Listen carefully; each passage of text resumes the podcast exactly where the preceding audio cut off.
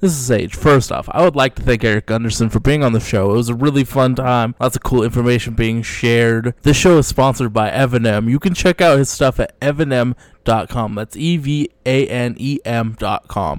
And if you use the promo code Holy Backboard at the checkout, you get 20% off of all Blazers related gear, which is the Dame Time tees, Dame 503 tees, and PDX snapback hats. Thank you, Evan M, for supporting this podcast.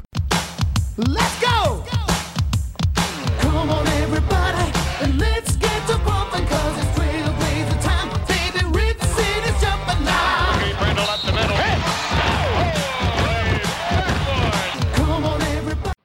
All right, everybody, welcome to the 32nd edition of the Holy Backboard Podcast. I am Dustin, live from Rip City, and I got my man. Sage chilling. Kind of messed up the first part of this podcast. I'll admit it, but we're back, ready, and I'm really excited for our guest. We do. We have a fantastic guest on tap tonight to talk Trailblazers. He is none other than Erik Gundersen of the Columbian, Blazer beat writer. You also may know him as Blazer Banter on the interwebs. Eric, it is 11:19 on a Wednesday night. The Blazers just lost by 21 points, 102 to 81 to go 0-2 in the series. Yet here we are talking Trailblazers. That is dedication. Thank you so much for joining us.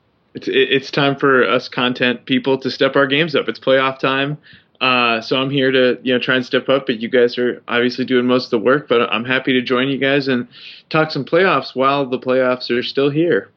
That's true. It could be a very short window of playoff basketball if our Trailblazers don't pick it up. Uh, two games away from elimination, and to be honest, it felt like if Portland was going to win a game in Los Angeles, that was the one they were going to have. You you might wake up if you're on the East Coast, look at the box score, and say, "No way, what are you talking about?" This game was within reach. If Portland would just make a a wide open shot, they would have stolen this game and all momentum but they just couldn't take advantage of it. It looks like the stage is a little too bright for them. Uh, would you uh, agree or disagree with that statement, Eric? Yeah, I would agree with it right now. I, I'd have to. It seems like everybody except for Gerald Henderson.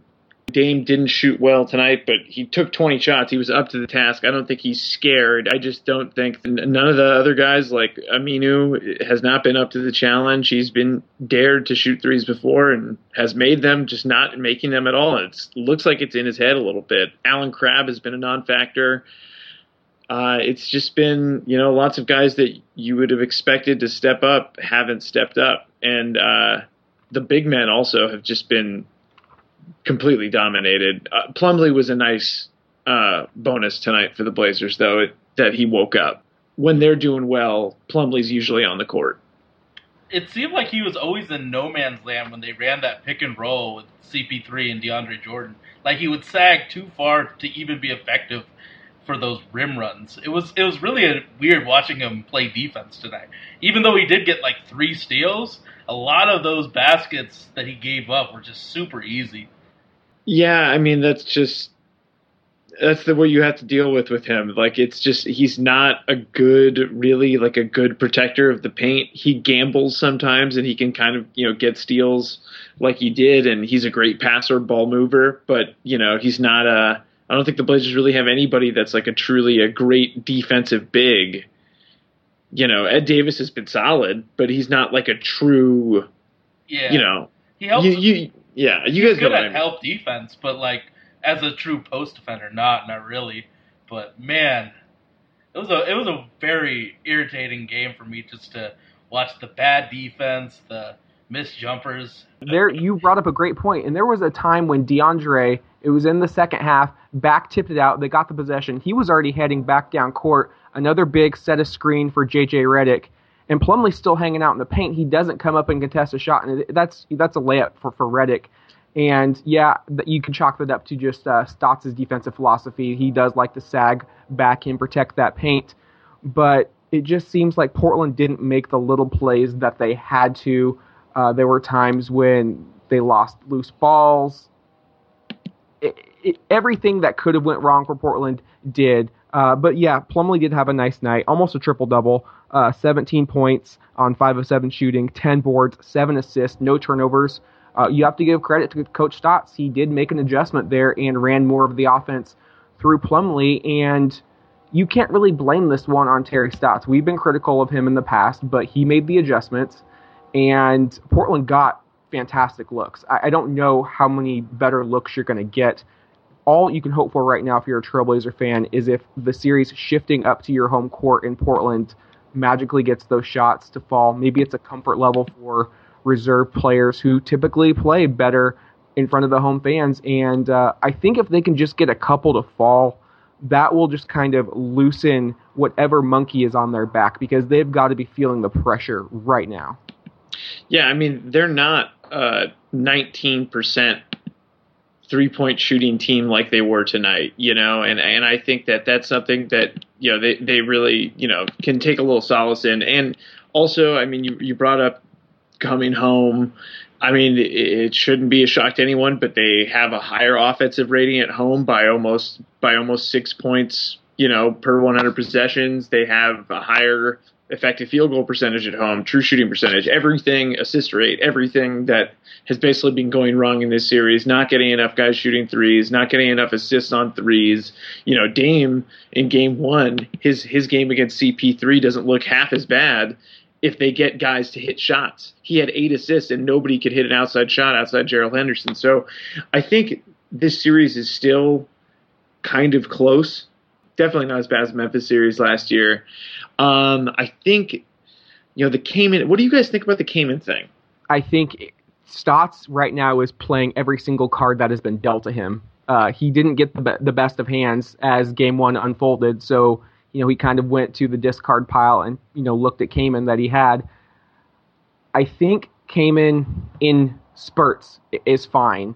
Uh, what we saw tonight was a little more of why he shouldn't play as much. He went ISO on DeAndre, tried to throw 17 pump fakes at him like he was uh, a- an older veteran playing rec league, you know, trying to bully some dude, and then you know, I think it was Wesley Johnson came over and sent that back. I just about I threw my hands up in disgust after that. You have to pass the ball. And Chris Kaman is good at doing that when he's on the perimeter, but once he starts dribbling, and we saw that last year when he was getting a lot of minutes, he gets tunnel vision. And teams know that. It's not like all of a sudden Chris Kaman is a young Zach Randolph in 2003 when nobody knows what to expect from him. He's been around the league. He was even a Clipper. They know. Scouts know, especially with the internet and all the data available that the NBA provides. They know what you're going to do. So it, it may have caught him by surprise in game one.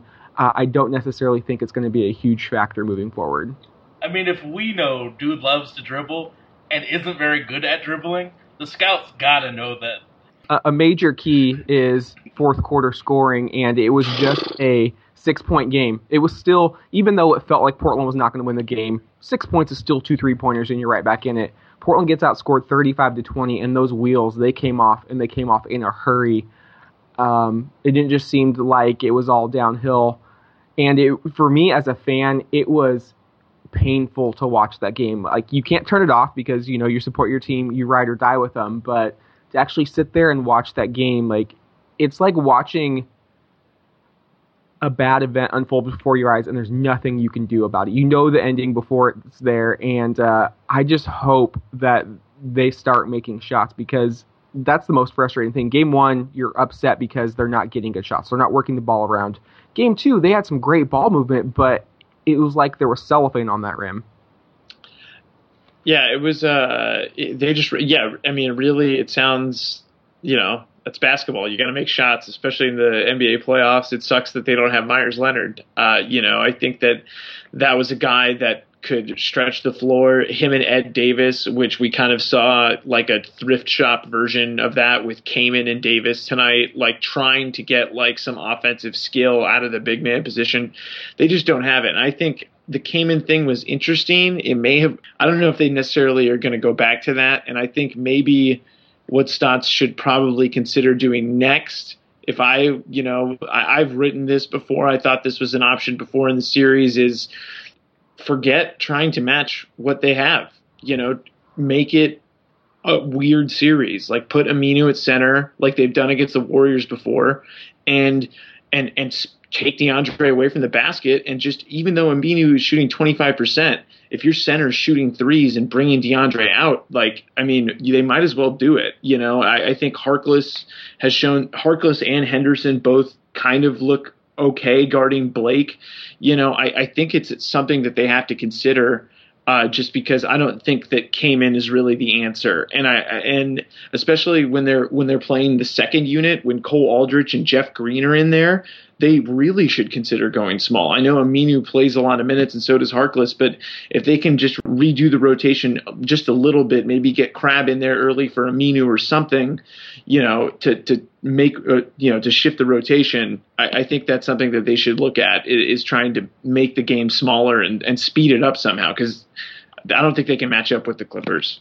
I, I agree with that, and I do think Stotts is going to have to pull something, you know, out of his sleeve to manufacture a, a win or two, and maybe it is going small.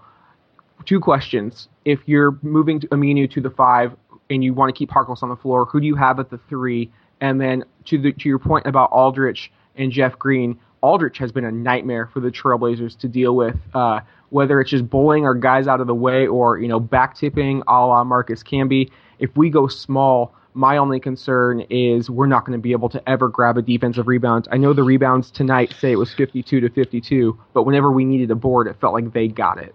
Yeah, and here's the thing, though. You know, are they getting those with Plumlee out there? Are they getting yeah. those with Ed Davis? Are they getting those with Kaman? And I think that that's the thing that they've got to realize is that they're not. And I think that their best chance is, I mean, you see it with. I hate to be that guy that's comparing this to Golden State, but you kind of see it sometimes. Like when your five is six nine and can move, he's really hard to box out if he's at the three point line. And like him and Harkless, Harkless and Aminu are both really good offensive rebounders.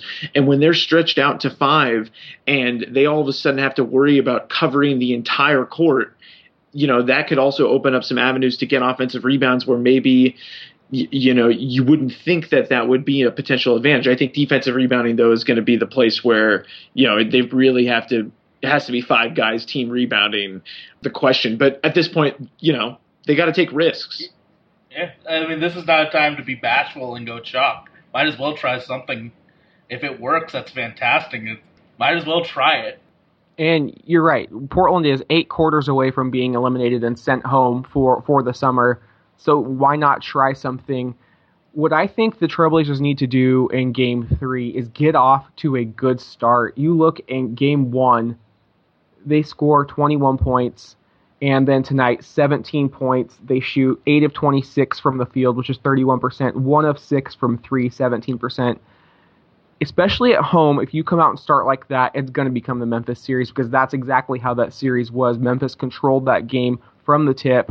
Uh, we fought back somehow and won that game four, but by then it was 0-3, and, and no NBA team has ever came back three games uh, to zero. So game three, Portland needs to set the tempo and get out to a good start. Like get 25 plus points, get that crowd involved because I can already tell you as a fan who's going to be at the game, I'm not as excited as I once was. Yes, I'm going to go there. Yes, I'm going to cheer, but I can tell you the majority of the fans, they're going to be more of a, a wait and see approach. It's going to be loud. The Portland fans love their team, but uh, they're going to need the team to provide something for them to get riled up, as opposed to normal years when it's the other way around.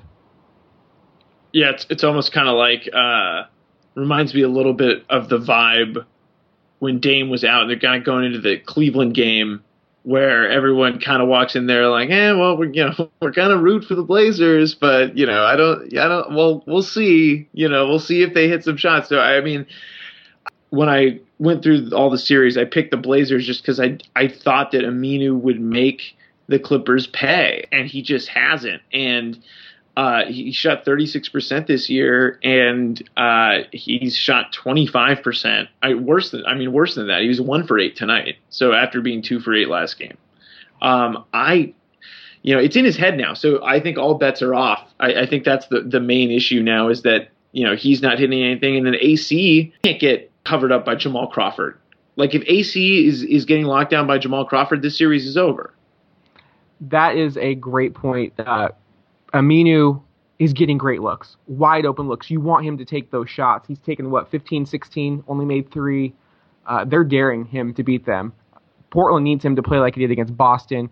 Allen Crabbe has he's MIA. Put him on a milk carton. Hopefully somebody will find him because uh, zero points tonight, 0 of three field goals, no rebounds, no assists in 17 minutes. The box score says he played, but did he really? I mean, he was. Where are you? Like you're a restricted free agent looking to get paid this summer. Uh, as somebody who looks at talent, I'm looking at the playoffs. How do you perform?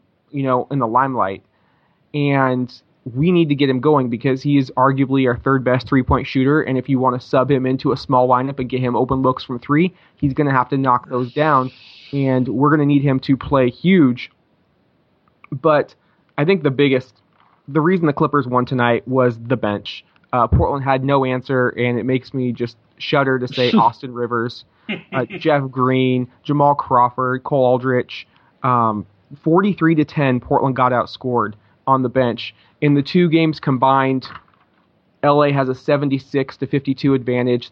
Don't be fooled by that 52. It's a little bit of fool's gold. Portland picked up a lot of garbage time points with their bench at the end of game 1.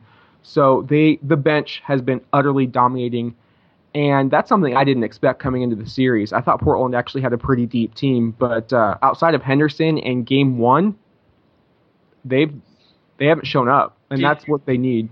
Did you guys see that statistic on TNT where they said that the Clippers have like the highest scoring bench in the NBA?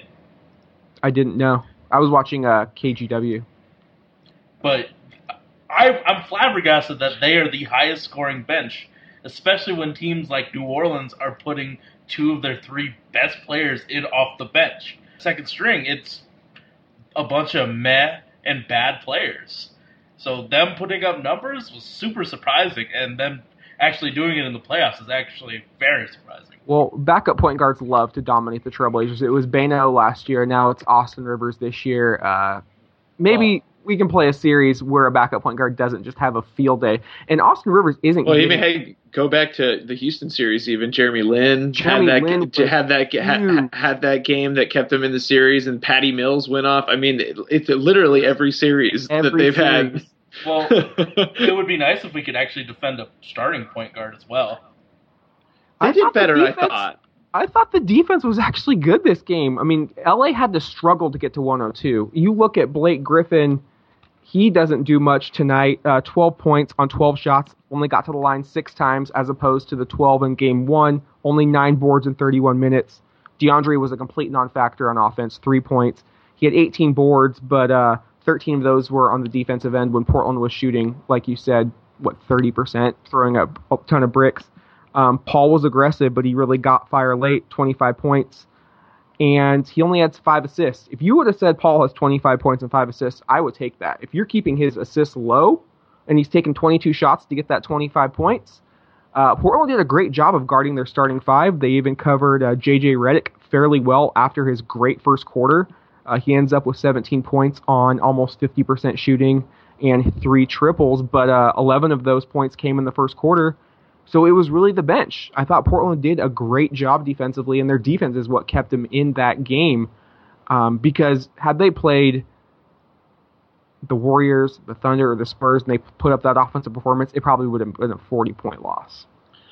Yeah, and a lot of people have you know hand wringing a little bit about CJ on JJ Redick. I think he's been fine. I you know I, I don't think that he I don't think that you could really do much better than what he's doing on JJ Redick. I mean he's one of the best guys moving without the ball in the NBA, probably the best. And and CJ has done a decent job. Uh, Redick had a better game tonight, hit more threes, but you know I, I- think yeah I, I don't think there's anything wrong this anything the starters other than Aminu being awful from three could do really that much better. I mean, Damian obviously can shoot better, but you know the bench. Ed Davis has been dominated. I know Blazers fans love him, but he's been he's been eaten up by Cole Aldrich in the first two games. Uh, Crabbe has been. I mean, Henderson didn't really have that good of a game tonight. I just don't know, you know, where where they can really go here. I mean, do they do they try and match the two point guard look with Jamal Crawford and Austin Rivers and bring in Brian Roberts? I mean, do, is that how they try and match up with with them a little differently? Uh, maybe get CJ a break or something. I, I don't really know here. Maybe maybe you if running things off the ball for Dame is working so well with the starting lineup to get him better shots. Would putting Brian Roberts in at point guard to do the same for CJ, that could I think that's a, maybe an adjustment that they can make. I, I- still like trying to make it five perimeter players, but if you know Snots Snots isn't known or hasn't made the those big time adjustments really in the playoffs, and I just feel like he might go with something a little bit safer like Roberts. Uh, but uh, I'd like to see. I'd still like to see the Aminu thing, but you know, going to Roberts maybe is an option that you know. I mean, it can't get much worse. You know, and, and and you know Roberts can get buckets. That's Yeah, the one. he- That's the one thing that he can do. Yeah, he's always game to shoot. I Like- watched Brian Roberts for three plus years in New Orleans. He likes to shoot. Yeah, he's an efficient scorer in the pick and roll, and the Blazers just need a guy that can hit an open shot. And I, you know, Roberts kind of needs the ball in his hands, but like, give him a chance. You know, I, I mean, I think Roberts is probably a guy that they should dust off. They gave Kaman a shot. I think it was cool. It was fine, but you know, maybe they go with Harkless at four, Davis, you know, Crabbe, CJ, and, and Roberts, and see where that takes you. Or, or I mean, keep Henderson in there, whatever. But that that's other the other problem. I, that, or maybe this is the solution. Maybe they go small with Aminu, and then instead of you know making Harkless and play too many minutes, you bring in Roberts to kind of play in that second unit, and, and you go small with Aminu there. Uh, you know, I, I think they have a lot of options here. You know, Roberts could be a, a way that they do that, though. I think I think he deserves a shot in this series, just like Kaman did, because Roberts, you know, like you said, Dylan. I mean, he's a pro. Yeah, and you're talking making shots, and you look at the stats. Tied in rebounds, Portland actually gets plus seven fast break points, 18-11. Points in the paint, tied at 42. Uh, Portland does a great job keeping control of the basketball. 11 turnovers. They forced 10 from Los Angeles. It really came down to not being able to make a shot. They shot 31 of 91 for the game, 34%. And like you said, 5 of 26 from 3, 19%. Why not put in Brian Roberts? Because all the other adjustments you've made worked. This game really came down to the ball did not go in the basket off of open looks. So you've got to look at other guys to see if they can hit that open shot. Because those players, you just, you know, they're interchangeable. You know, Aminu, Harkless, you sub another guy, they're going to be in that same position. Whether they make the shot or not is the difference. So I'm definitely up for seeing Roberts get some time. And if, if Crabbe continues to be MIA, I wouldn't mind seeing Connaughton get those same open looks because he, yes, he's a rookie, but Allen's a young player too. Just see what you've got. Like like you said, like this is drastic measure time. Time to throw the wood. Time to throw the kitchen sink at the Clippers and see if anything sticks at the wall. So if Crabbe continues to play this poorly, do you think his contract will get significantly less? I don't think so. I mean, you know, ju- just because of the the boom in salary, everyone under the age of 29 is going to get paid in full. And I mean, and you look at his regular season stats, and you're like, hey, this guy, you know, shot really well all over the floor for the entire season, and you know, played pretty good defense all year. I, I, I mean, that's worth a lot. Like, I mean, him playing bad in the series doesn't look good, but you know, teams are still out there trying to win, just trying to make the playoffs. And if mm-hmm. you're a te- and if you're a team that doesn't have a guy that can even sniff what Crabbe's able to do, you know, you're going to throw a lot of money at him. You know, I, I, I don't, you know, he's having he's having a bad series, but I, I just not in this market. I don't think I don't think this is gonna, like you said. I mean, everyone's getting everyone's getting paid. And he Yeah. fits that profile of being a D and three player. I mean, he play, went four year college player, didn't get drafted high because of didn't have tremendous upside. Dude fits the profile of a D and three small forward, and there's plenty of teams that could use him. There are plenty of teams and GMs make dumb decisions all the time. We've seen bad contracts. Uh, the Detroit Pistons, Jodie Meeks. Uh, we Shout out to Tim Bauer. it happens every single year. And I'm not saying Allen Crabbe would be a terrible contract, but if I'm Neil Olshey, I'm a little bit worried. If you look at his season splits, his numbers have dropped off significantly each month since that hot spurt, uh, January and February. And then he's performing like this in the playoffs. I would have a little bit of, um, Pause. yeah, a lot of pause if you're if a team comes at him with a, uh 10 plus million dollar contract. Uh, that's that's going to be tough because Yeah. you love you love Crabbe and you love the, his length. He has great shooting form. but to me, he reminds me too much of Martell Webster, a player I invested deeply in. You know, we moved down to take Marty, passed on CP3 and Deron, and Marty was a guy who scored 24 points in the quarter. Um, we've seen Crabbe have similar quarters, but then the next game he's getting three points. Um, definitely a valuable player on the team, but like Sage said, everyone's going to get paid in full. If Allen doesn't maybe pick up his game and show more in the playoffs, might have to look another direction. That's just my opinion. Yeah, I I just you know I think part of it too you got to take into account you know this is the most minutes he's ever played. It's like triple what he played last year or something like that. So you know this is also you know guys guys get in better shape you know as they progress in their career and I think Crabbe will just you know I think that's just one thing that he's just going to have to get better at is that is he's just going to have to make sure his body is more prepared to take the beating because I think that's just what we saw is because his, his splits, like you said, they kind of went down after that start to the season when he was basically scoring in double figures every single night. Yeah, but one player who I think uh, his stock is up significantly is Mo Harkless. Uh, he could easily play the three or the four, starting for this team. Doesn't back down, relentless as hell on the glass. Uh, is shown that he can shoot the open three and uh, I would love to see Portland bring him back. I hope he doesn't get a huge offer from another team, but he might because he's got that first round potential. He was a lottery pick, and he's getting his playing time. And I've been absolutely thrilled with him. To think we got him for a pick that we're essentially never going to have to send to the Magic was another, you know, check on the Neil Olshey, uh, you know, hidden treasures list.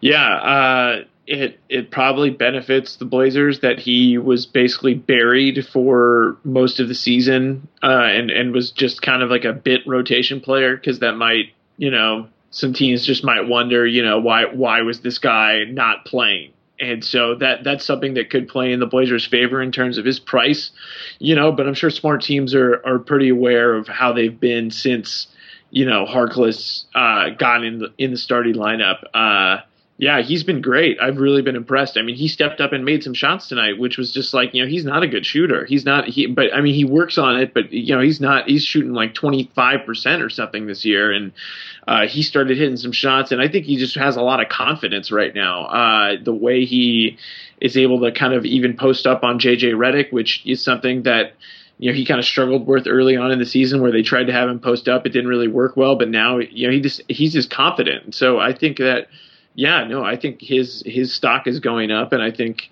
you know the Blazers, you know, probably going to want to keep him and Crabbe and and maybe even Henderson if they if they can keep them all for the right price. You know, speaking of upcoming free agents, and you touched on a little bit, but uh, we went back and forth with Dane on the last episode. How do you think Meyers Leonard would impact this series? Do you think if Portland has him, they're at least tied 1 1 going in uh, to Portland, or is it just fans reacting, oh, Portland lost by 20 plus points. They didn't have Meyers. He obviously would have been the difference. I, I mean, I can, I can almost say, I can definitely say that they wouldn't be shooting what they're shooting from three. I, I, they'd definitely be shooting the three better. I mean, I know Meyers. I mean, Meyers shot started the season really poorly, but he started he shot the ball like you know very well after that you know really rough start. I just think that you know uh, I don't think he would have made all of the difference, but like you see their bench getting killed tonight, and and and you you got to think to yourself, what are they missing? And they're missing a shot maker. I mean, I mean Meyers really spaced the floor for them, and Davis was a really nice compliment, and you know he he's going to get paid. I mean, I know that people are going to. It, it's just a question of whether the Blazers think that it, paying him is going to be worth it. I think really that this market is going to get him at least $10 million, maybe $15 million. And that's, I mean, I, that's just the market. I just think it's a it's a tough question because he he means more to Portland than he probably means to any other team that would be offering him money. Making shots would have helped, but I think even more would have helped Damian Lillard because uh, we saw countless times he went to the basket, even missed a bunny layup, but he's had his shot eaten up a bunch of times by DeAndre Jordan trying to get that quick little scoop to the glass. If Meyers is in the game, DeAndre is probably not anywhere near that paint. Mm-hmm. Um, if he's if he is near the paint, Meyers is shooting a three, so he's got to you know pick his poison. So I think Damian Lillard really would have benefited from having Meyers Leonard. So then if you've got Damian going, it's a probably a whole different series. Uh, I think if Meyers is there, Portland, they probably might have got this game tonight. I don't think they game one would have made a difference. We played too poorly on the defensive end, but we made a lot of adjustments.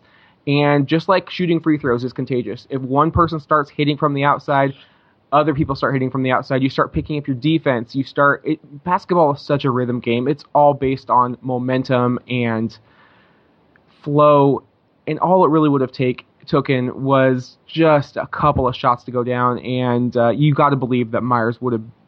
He's you know probably Portland's third or fourth best three point shooter. Set maybe one of the best. Yeah, I mean, he would have been a great release valve for Damian, especially when he got blitzed by DeAndre. If it was Meyers shooting, the spacing would be better. Meyers can actually pass. It would be an easier way to set up that offense. Yeah, you watch when Damian w- brings the ball up the court. Chris Paul is on him like a straitjacket, and as soon as he crosses half court and gets in between half court and the three point line, DeAndre is already up there. He just doesn't even pay any attention to Ed Davis or Mason Plumlee, and that's because neither is a perimeter threat. And that's Portland's offense right there. If you can cut the head off the snake, you're going to make for a long night, and that's what the Los Angeles Clippers have done for two games in in the Staples Center. But uh, moving forward to Game Three, Erik, I want to get your thoughts. What is the number one thing the Trailblazers have to do if they are to make this a series? I mean, I think we've said it like five times. They, got to make shots. They have to make three pointers. They have to space the court for Dame. They have to space the court for CJ. They've got to get DeAndre, and they've got to get DeAndre out of the paint. I mean, they've got to do something to make them pay for all these traps and you know all the help that they're sending. I just think they've, they've got to make them pay somehow.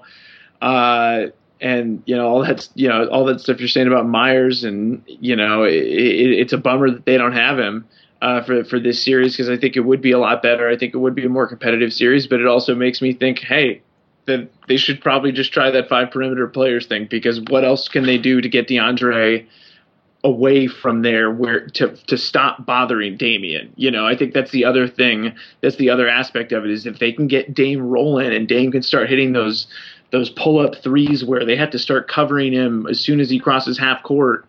You know, then it becomes a completely different series. And I think once he starts rolling, like you said, then everybody else gets rolling. And uh, yeah, I think making shots is the number one thing for them in, in game three. And I think being home will help that. Uh, I'm, I'm looking forward to that game. I'm looking forward to see, you know, what kind of like the stuff they do at the back end of the rotation. I think I think Plumlee played well enough tonight that I don't think they're going to change it. They they shouldn't change the starting lineup. Uh, so yeah, I- I'm looking forward to it, guys. Yeah, no, Plumlee should definitely stay. He was great at initiating the offense.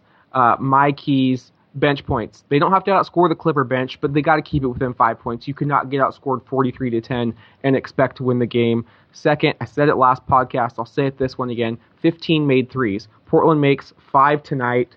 They they just need to get it rolling from threes. They are a three point shooting team. They you know the old adage live by the three die by the three. That's exactly what this team does. They're going to have to start living by it in portland. And lastly the blazer backcourt has to start clicking. When your two best players are struggling you can't really expect a bunch of role players who were in for a lack of a better word castaways from their other teams to pick up the slack and win a road game against an elite team out west. Uh, you look at the first two games for Dame and CJ, and these are co- combined. They've combined for 63 points, 32.8% shooting from the field, only six made threes between the two players out of 26 attempts. That's 23%, 19 assists, and 12 turnovers.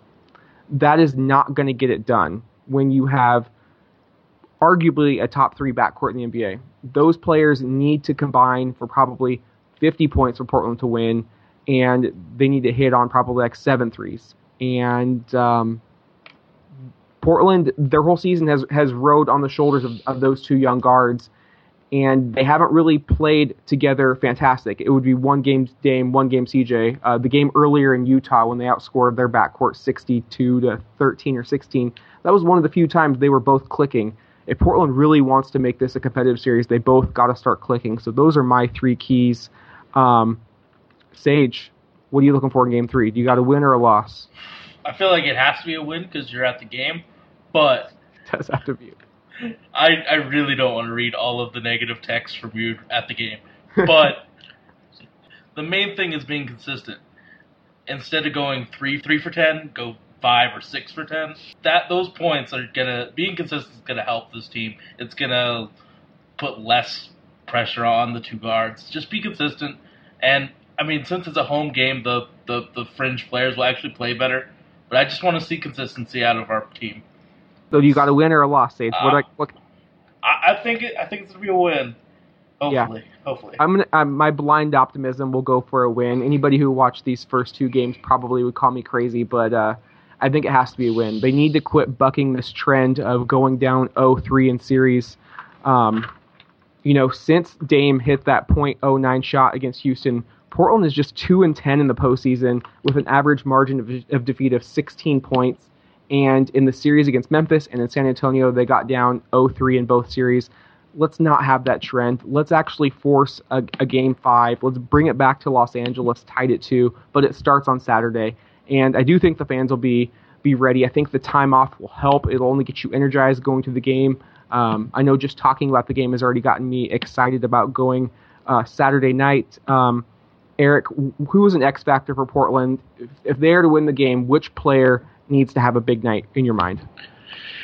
Uh, you know, I'm gonna piggyback off of what you kind of said in that last keys. Aminu obviously is the easy answer here, but um, I think the the major key here, the major, big major key, obviously, shout out to DJ Khaled, is is what you said. I mean, Dame and CJ haven't had that game yet, where the games that they've had throughout the year, where they carried the team, kind of put them on their back. I mean, this is the playoffs are about your you know that's what they always say you know the blazers were, came in uh, at, their strength was as depth but the, your stars have to carry you. And and Damian and C, Damian and CJ haven't had that game yet where they kind of put the team on their back. So I think it's you know that's the good news if you're a blazer fan but the bad news is that you know they just haven't really done anything yet to inspire that that's going to happen. Uh, ben Golliver, as I'm sure you guys saw, had that killer stat about Damian Lillard uh, that he is 12 for 68, 17% shooting from three since the 0.9 game winning shot against the Rockets. Uh, you'd like to think that he and CJ will have a game soon, but I think that that's the, probably the biggest X factor because if they can get that going, I, I think it's, you know, it, I, I, I'm sorry to ruin the segment of the X Factor here. I'm, I'm No, it's it. true. It's a domino effect. Once one person starts hitting, the others, and especially when you're at home, the crowd's going to feed off of that. Um, it's totally a snowball uh, effect, especially in Portland. But uh, let's go to some fan questions before we wrap up the podcast. We have one from one of my favorite listeners, uh, Long Story Longer. She wants to know. Usually, one guy has an off night at times. What's with so many guys not being able to make open shots?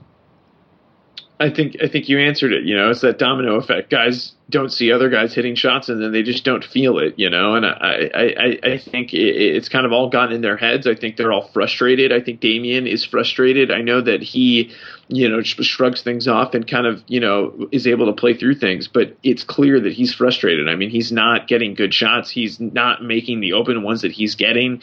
He's working really hard, and I think all the Blazers are working really hard, and then they're not making the shots, and then they get discouraged. And I think that you know, it is a domino effect, like you said. And I, I think if they could just make some shots, but you know, that's the Clippers have gotten in their heads. I think at at least a little bit, and and, and it's been good defense. It's not like you know they, they're you know doing anything you know weird. They're just you know they're just just playing good defense and bothering them. Yeah, I completely. That's- It, it looks like just because the Blazers lose by 20 plus doesn't mean they're not playing hard. I think there was one instance where Terry Stotts called timeout right away, uh, early in the second quarter, and they, they weren't. They were a little lackadaisical, but for the Mhm. most part, they were busting their ass. And it just sometimes you have an off night. Unfortunately, it happened in Game Two when the Clippers left the door open. But you got to move on. And lastly, we have uh, two questions from uh, Larry at TBPup22. He wants to know uh, at Blazer Banter. The Blazers have a lot of players who look afraid to shoot. Do you want to put in someone like Montero who wants to shoot, or do you think uh, the stage is a little too? Absolutely not. Yeah, I mean, isn't he an undrafted rookie? yeah. Why would you want to put an undrafted rookie in like the most pressure-filled situation? I I don't think this is. Uh, I think. I think. I- I, think. We're, I think we're this not is. there yet. Yeah. No. I think. I think it's also- creative. I think we have to be creative to do well, but not that creative. Like, Well, I, yeah. Well, I think you guys both touched on it too. Like role players generally thrive better off the crowd energy. They shoot better at home. Like let's see if you know if if, they, if all those guys still can't shoot when they get back to the Moda Center, then fine. You know, throw Montero in there like when they threw in Will Barton against the Spurs when they were down 3-0 and it was just Hey, like it- whatever. It got us a win. Yeah, exactly. Got the, the you know. So what? I mean, I I'd say wait till then, but I think uh, Crabbe and Aminu in particular have earned another shot because they would not be in the playoffs if those guys couldn't hit threes. I mean, the Blazers. I think I did this stat the other day in one of my weekend reviews that they were the only team in the league that had four guys to hit 100 threes or more, and Crabbe and Aminu were those two guys. So if they don't step up at home, then I mean they're totally screwed. And so I just think that that's what it's going to come down to. Other than CJ and Dame, I think you know Aminu is first on that list, and then Crabbe is second on that list. And I think that you know the second unit not getting. I mean, I I, I can't believe that Crabbe has just been taken out of his game by Jamal Crawford. Like like he's being guarded by Jamal Crawford, and they're like not getting him the ball. You know, I know that Crabbe is not like an ISO player, but like they haven't gotten anything going off the ball for him. I just you know maybe make him more of a focal point. I know Gerald Henderson has been a really solid player and can create shots for himself, but you know if there's a way they can, get Crabbe going, you know I, I think they've got to they've got to do that. I, I just you know the problem is is that he nor Henderson can really initiate the offense, so maybe that's where the Brian Roberts thing comes in. Do you think playing in his hometown of Southern California, Los Angeles to be exact, has put too much pressure on Allen Crabbe? I know he was looking forward to it. There was articles about him smiling, you know, meeting his family, but that can go one of two ways. You can either thrive on it or you can really feel the pressure and that can let it get to you. Do you think that has any effect on his game? You know, AC seems like a guy that doesn't really let anything affect him. You know, he's he's cool breeze. He just kind of keeps it moving. But uh, you know, the, there know, he was really excited about this series. Like I've never seen him as animated as he was in the lead up to the series. I mean, he was really excited to be playing in LA. So I think maybe there is a chance that it could have gotten into him just because, you know, like I said, I mean, AC is really a calm guy who doesn't really like you know, have emotions one way or the other. And he was really jacked about this series, and he just, you know, I'm sure it's killing him that he's playing this badly. Uh, last question again fr- from Larry. He wants to know Blazer Banter. Uh, Vonleh may not have the experience, but he is the only one with the size to guard Griffin. He doesn't think that uh, Aminu or Harkless will cut it. Uh, we saw Vonleh start, what, 70, 65 plus games, really been taken out of the rotation. He didn't really show uh, a great shot in the season, but he does have a nice stroke again, is he a guy like Montero where if it goes down 0-3, you throw him in there, or do you look to give him some minutes to see if he can hit that mid-range shot? Uh, I mean, in theory, right? He's the perfect guy.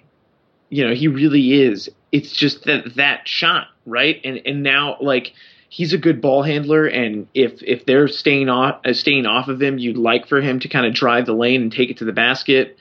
You know, it it might be an option that Stotts goes to again uh, after trying Kaman in game one. I'm just offensively he can't. I just don't. I think I, I think more important, most importantly, he just doesn't have the confidence in his own jump shot to knock it down right now. And so I just don't. I I'm not even sure you waste it it right now. I, I'm not even sure you go there just because I think. I think really their one advantage I thought coming in was how many wings they had and how many, you know, I thought Crabbe was part of that, but he hasn't been so far. But I think they've got to try and go with the wings here. Stop trying to make your big men people that they're not, and just and just go with all the wings. I think Vonleh would be a great option in theory, and maybe in a couple of years he will be the guy, you know, for a situation like this. So he's just not it right now. So I think they just got to trust, you know, their best players, and all their best players are pretty much perimeter guys outside of Plumlee.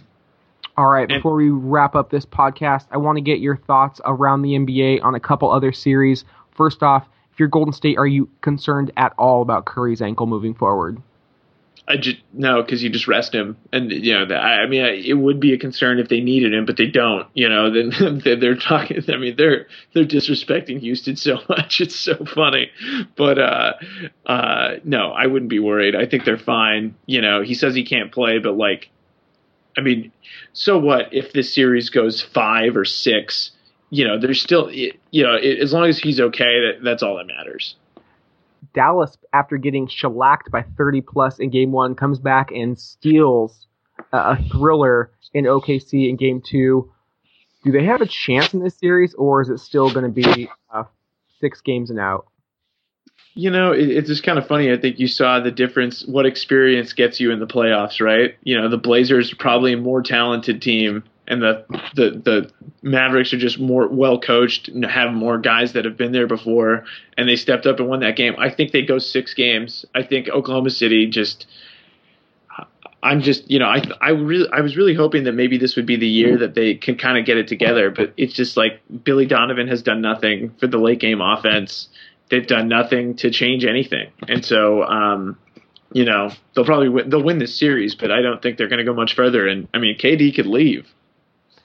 Did you hear Stanley Johnson's comments tonight about Yeah. quote unquote being in LeBron's head, even though LeBron had a monster night and Detroit took a commanding 2-0 lead? Uh, ki- what's the young What's the young did. Rook doing? Cleveland took a commanding. Yeah, 2-0. Cleveland did. Yeah.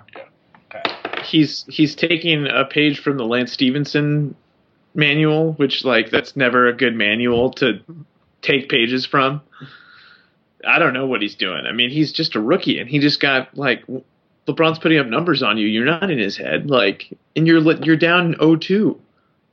you're the, you're the eighth seed, and like you said, I- I don't know why you would rile up a superstar. Those guys, they probably have played more games than you'll ever think of, so it might take them a little much to get motivated.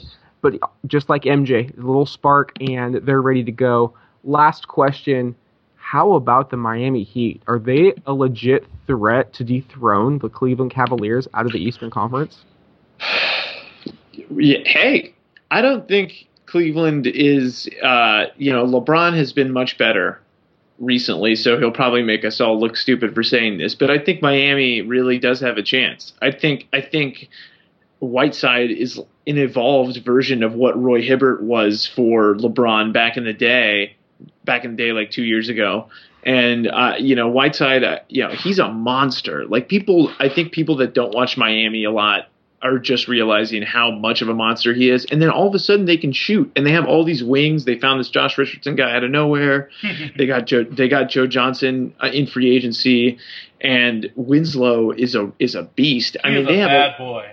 They have a lot of guys they can throw at LeBron, a lot of guys they can throw at Kyrie, you know, and, and I think Love, you know, you play Joe Johnson at four and, and Love's got to cover him or you Love's got to deal with Whiteside in the middle. Like, I mean, that's that's an interesting series. I mean, I think Miami's got a great chance to beat Cleveland. Uh, I really do. I don't think it's you know I don't think it's just you know trying to make a story and trying to make the East interesting. I think that I think the Heat really have a chance there. I agree And- with you. But what do you think about the the chance that Whiteside becomes a Blazer? Would you would you be cool with that or? I think that'd be a great move for the Blazers if they if that was at all at I mean, all th- if that was at all possible. I mean, I guess the, the, the scenario you have to hope for is Durant goes to Miami, then they can't sign Whiteside because of all the crazy contracts they've got. Because they've got Bosh, I think. I'm pretty sure they can't they can't do Durant and Whiteside. I'm pretty sure, or they have to sign Durant first and then Whiteside. So maybe you can be like, hey, they're going after Durant. They don't care about you. Come Yeah, with us. And they you don't know? have his bird rights either.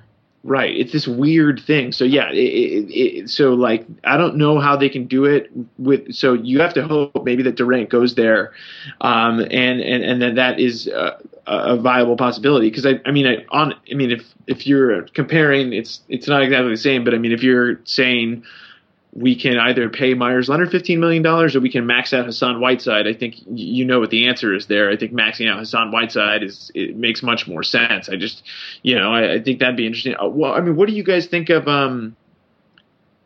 What do you guys think about throwing like a short term max at Dwight Howard? I know he's looked terrible against the Warriors, but like My Look- thing with Dwight is not on the court. He had that. I don't know, and I saw it on Twitter the other day. And I, you might not have to answer this because of your status as a beat writer, but I want to throw this out there. How did he beat the rap of hanging out in hotels with underage girls? That that's sketch to me. Um, I don't want to go down that path again. So for that alone, until that gets cleared up, I, I would walk away.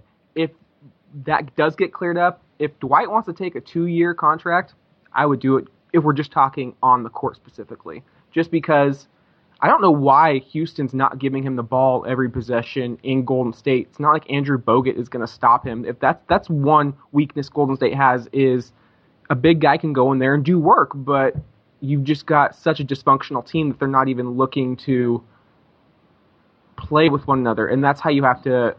That's how that's the NBA. It's it's a it's a beautiful game when five players are all clicking and they know what each other wants, and they are they are all looking out for themselves. And uh, so Dwight does have a bad rap of being like a coach killer and not leaving his last situation very uh, well off. So yeah, I think McHale. Yeah, I mean, McHale did come out. I think Harden. You know, McHale ba- kind of basically said when he was on TNT that Harden was a little bit more of the problem. He didn't blame anything on Howard. You know, Howard showed up in shape and and, and seemed you know to to really care. I think at this stage of his career, I think. I mean, this is strictly speaking basketball, obviously. I think at this point in his career, I know that he gets a bad rap for being really immature and all that stuff, but I just think at this stage of his career, he just wants to win. You know, I think he just wants to win. I think he just wants to feel included. I think he just wants to feel like he's part of something. And I think Dame and CJ, especially Dame, would would make him feel like that. And you know, he looked really good last year, and he looked really good at times. I, I think if the Blazers could get him, keep Plumlee, n- make his load in the regular season lighter, you know, I think that'd be an in- intriguing option because you know Whiteside,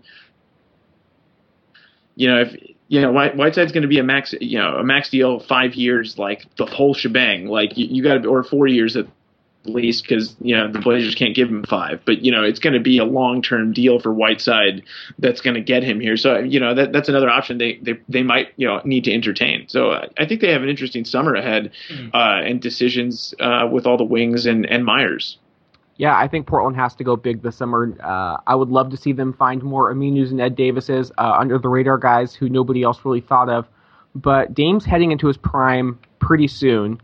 It's time to win now. We don't want to waste his prime years. Terry Porter was on, um, not Terry Porter, excuse me, Damon Stoudemire was on, I think, 1080 a few weeks ago when he talked about the 30 for 30 with the Jailblazers. And he said Portland is, is taking years off of his basketball life and having him carry that load.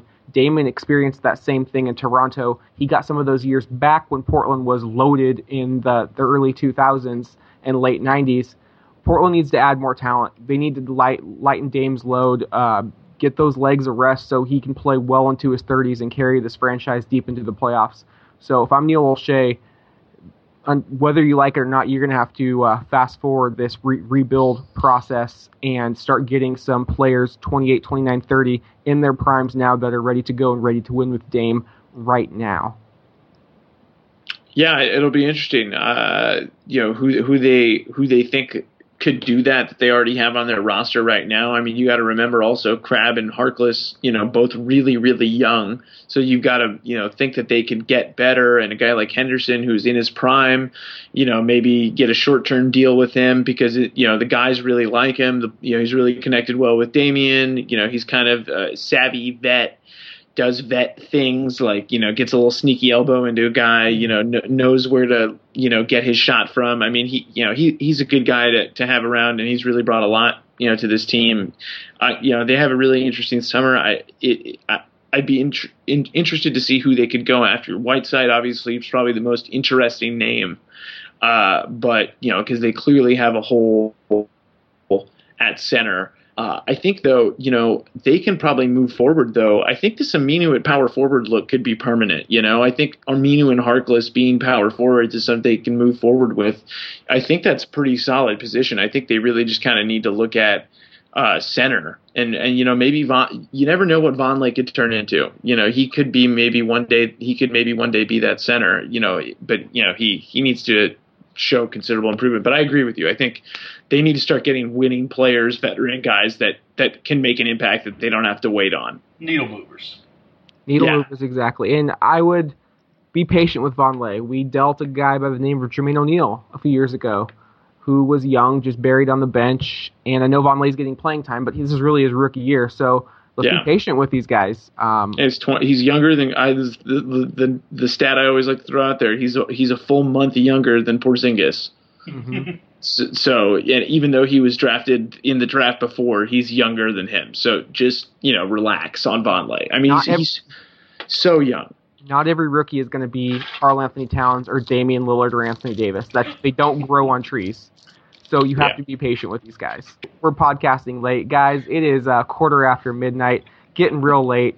Uh, so we're going to wrap this one up. Big thanks again to Erik Gundersen. You can check all of his stuff out over at the Columbian. Hit him up on Twitter at Blazer Banter, and you have a podcast as well. Uh, why Yeah. don't you uh, shout that out for for our listeners? Yeah, it's the Bulls versus Blazers NBA podcast. We're on SoundCloud, Stitcher, iTunes. I host it with Sean Highkin, my buddy who covers the Bulls out in Chicago and works for NBC's Pro Basketball Talk. So we, we have a podcast that we do actually a couple times a week. Sean's out here right now, so we're doing some live podcasts. Uh, you know, he's covering the playoffs, so we're gonna be doing a lot of that stuff. Um, we, you know, we look around the NBA, but you know, right now, especially in the playoffs uh, we're going to have lots of Blazer focus. So, you know, once they're done listening to Holy Backboard, come over to the Bulls versus Blazers.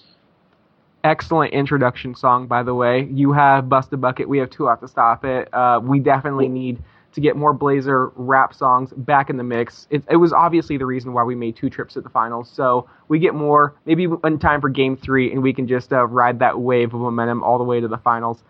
But that's probably just the midnight Dustin talking. It's it's late. It's been a long day.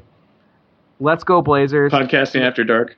Podcasting oh, after so dark Yeah, let's win game three and bring this series back to LA tied at two games apiece. But it starts with game three. If you're going to go, be there, be loud, be proud. Let's